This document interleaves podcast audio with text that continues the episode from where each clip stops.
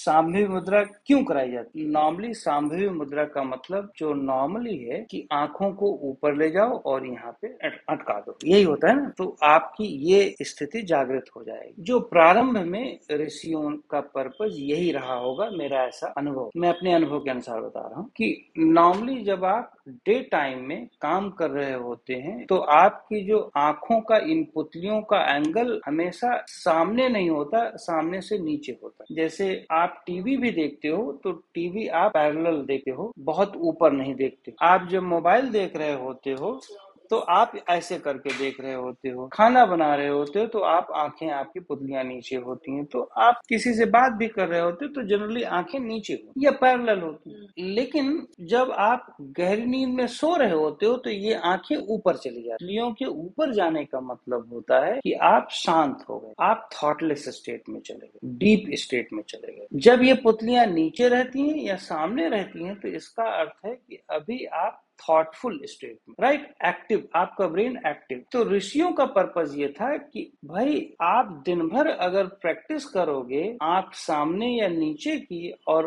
वैसे भी situation critical होती है सबकी, तनाव में होता है तो खिंची रहती है, आँखें ऊपर नहीं जा पाती. स्लीप में भी ड्रीम्स होता है तो उसकी आँखें ऊपर जाने के बजाय नीचे ही रहती है, फड़फड़ाती है। तो ऋषियों ने सोचा कि हम क्यों ना आँखों को ऊपर करने की प्रैक्टिस करें, ताकि ये मसल्स हमारी अभ्यास हो जाए, ये मसल्स जो स्टिफ हो गई है, वो ऊपर जाने के लिए अभ्यस्त हो जाए, वो रिलैक्सेशन में आ जाए। पर्पज यही रहा होगा, ऐसा मैं अनुभव करके बता रहा हूँ, क्योंकि मुझे जो साइंटिफिक वे में मैंने अनुभव धीरे धीरे जब बाद में जनरेशन आई होगी, बहुत सारे गुरु का अलग एक्सपीरियंस रहा होगा, उन्होंने सोचा कि इसको ऐसे एंगल पे यहाँ पे दिखवा दो तो ये भी एक्टिवेट हो जाएगा। बजाय कि ऐसे करके ऊपर ढीला, जैसे मैं हूँ, पहले प्रारंभ में इसको ऊपर कर देता था और उसको ऊपर ही ढीला करके छोड़ देता था और मेडिटेट करता तो आप जरा देखो, जब आप ऊपर इस आँखों की आँखों की पुतलियों को ऊपर करके ढीला छोड़ देते हो और फिर मेडिटेट करते हो तो आप इमेजिनेशन नहीं कर पाते। क्योंकि ये ऊपर हो गया। इमेजिनेशन बंद हो गई आपकी। अब जब ये आँखें नीचे हैं तो इमेजिनेशन शुरू हो गई, या इमेजिनेशन शुरू हो जाएगी तो ये आँखें नीचे आ जाएँगी। तो दो में एक ही होगा। अब ऋषियों ने कहा कि जी, ऊपर इसको कर लो तो ऊपर करने की प्रैक्टिस शुरू हुई। अब ऊपर करने की प्रैक्टिस शुरू हुई तो इसको देखने की हो गई। तो इसको ऐसे देखते रहो जी। ज़बरदस्ती देखते रहो जी। आँखों से पानी आने लगे, सिर में भारीपन होने लगे। अब यहीं से प्रॉब्लम की शुरुआत हो गई। अब इतना सिर भारी होने लगा टारगेट यही हो गया कि इसको एक्टिव करना है। अब टारगेट ये नहीं कि इस मसल्स को रिलैक्स करना है, इसकी स्टिफनेस को दूर करना है, इससे आपकी ब्रेन की रिलैक्सेशन होगी। अब आपने और प्रॉब्लम क्रिएट कर दिया इससे। इससे मेरे पास तो योग और ध्यान करके जो बीमार होते हैं ना, वो ज़्यादा आते हैं मेरे पास डायग्नोसिस करने कि जी, अब यहाँ पे सॉल्व कराएँगे, अब ये गुरु हैं, ये सॉल्व करेंगे। वैसे तो और गुरुओं को पकड़ लेंगे कि ये ये एनर्जी जागृत हो जाएगी, ये शक्ति जागृत हो जाएगी। जब वहाँ से शक्ति उक्ति फेल हो जाएगी तो हमारे पास आ जाते हैं। क्योंकि ये प्रॉब्लम आ गई ना। अब बेसिकली देखो, आप ऊपर कर नहीं पा रहे हो, लेकिन ये भी प्रैक्टिस अगर टेक्निकली करो, मान लो ऊपर किया ऐसे ऊपर बंद कर लिया। यहाँ मत देखो, केवल आँख की मसल्स को ऊपर करके ढीला बंद कर लो। और कोशिश करो कि आप कोई थॉट प्रोसेस लाओ, एक थॉट लाओ और आप अपनी आँखों को ढीला किए रखो। तो आँखों को चाहे ऊपर ले जाओ या नहीं ले जाओ अगर आप आँख ऐसी ढीली बंद कर दो और थॉट प्रोसेस लाओ और इसे ढीला किए रखो तो ये ऑटोमेटिकली ऊपर चढ़ जाएगी। इसके पास और कोई रास्ता ही नहीं है बेटा ये ऊपर ही जाएगी।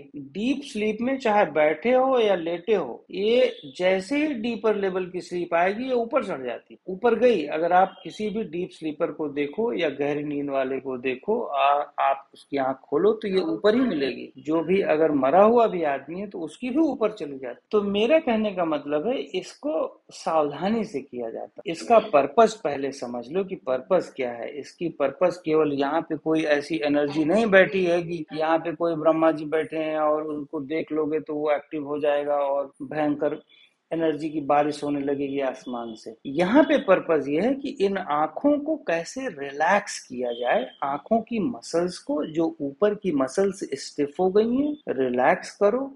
चूँकि आँखों से विजुअल बहुत आप ग्रहण करते हो, shape, colours all the time आप ग्रहण करते हो तो ये आँखें स्टिफ हो जाती हैं, स्ट्रेस में आ जाती हैं। और ये इतनी आदत में आ जाती हैं कि आपके ब्रेन को तंग कर देती हैं। तो जब आपके ब्रेन को तंग करने लगती हैं तो आँखों को ढीला करना ज़रूरी होता है। इसीलिए प्रकृति ने आँखों में दरवाज़ा लगाया कि इसे बंद करके ढीला करो। कान में दरवाज़ा नहीं लगाया, नाक में नहीं लगाया, आँख और मुँह में ही लगाया, स्किन में नहीं लगाया। क्योंकि जैसे ही आँखें ढीली होती हैं आपके स्किन को कोई टच करे, आपका रिएक्शन नहीं आपके अंदर कोई रिएक्शन नहीं होगा। कोई भी टच कर ले। कोई स्त्री को पुरुष कर ले, पुरुष को स्त्री कर ले। अगर आँखें बिल्कुल ढीली हैं तो यहाँ पे रोए नहीं खड़े। वैसे ही थॉटलेसनेस स्टेट में कोई भी टच कर ले, कोई रिएक्शन नहीं लेकिन जो बहुत विजुअल होते हैं, आँखों से देखते हैं, उनको, उनकी आँखों की मसल्स जो ऊपर वाली है, वो स्टिफ होती तो उनके लिए ये साधना की पद्धति अपनाई गई।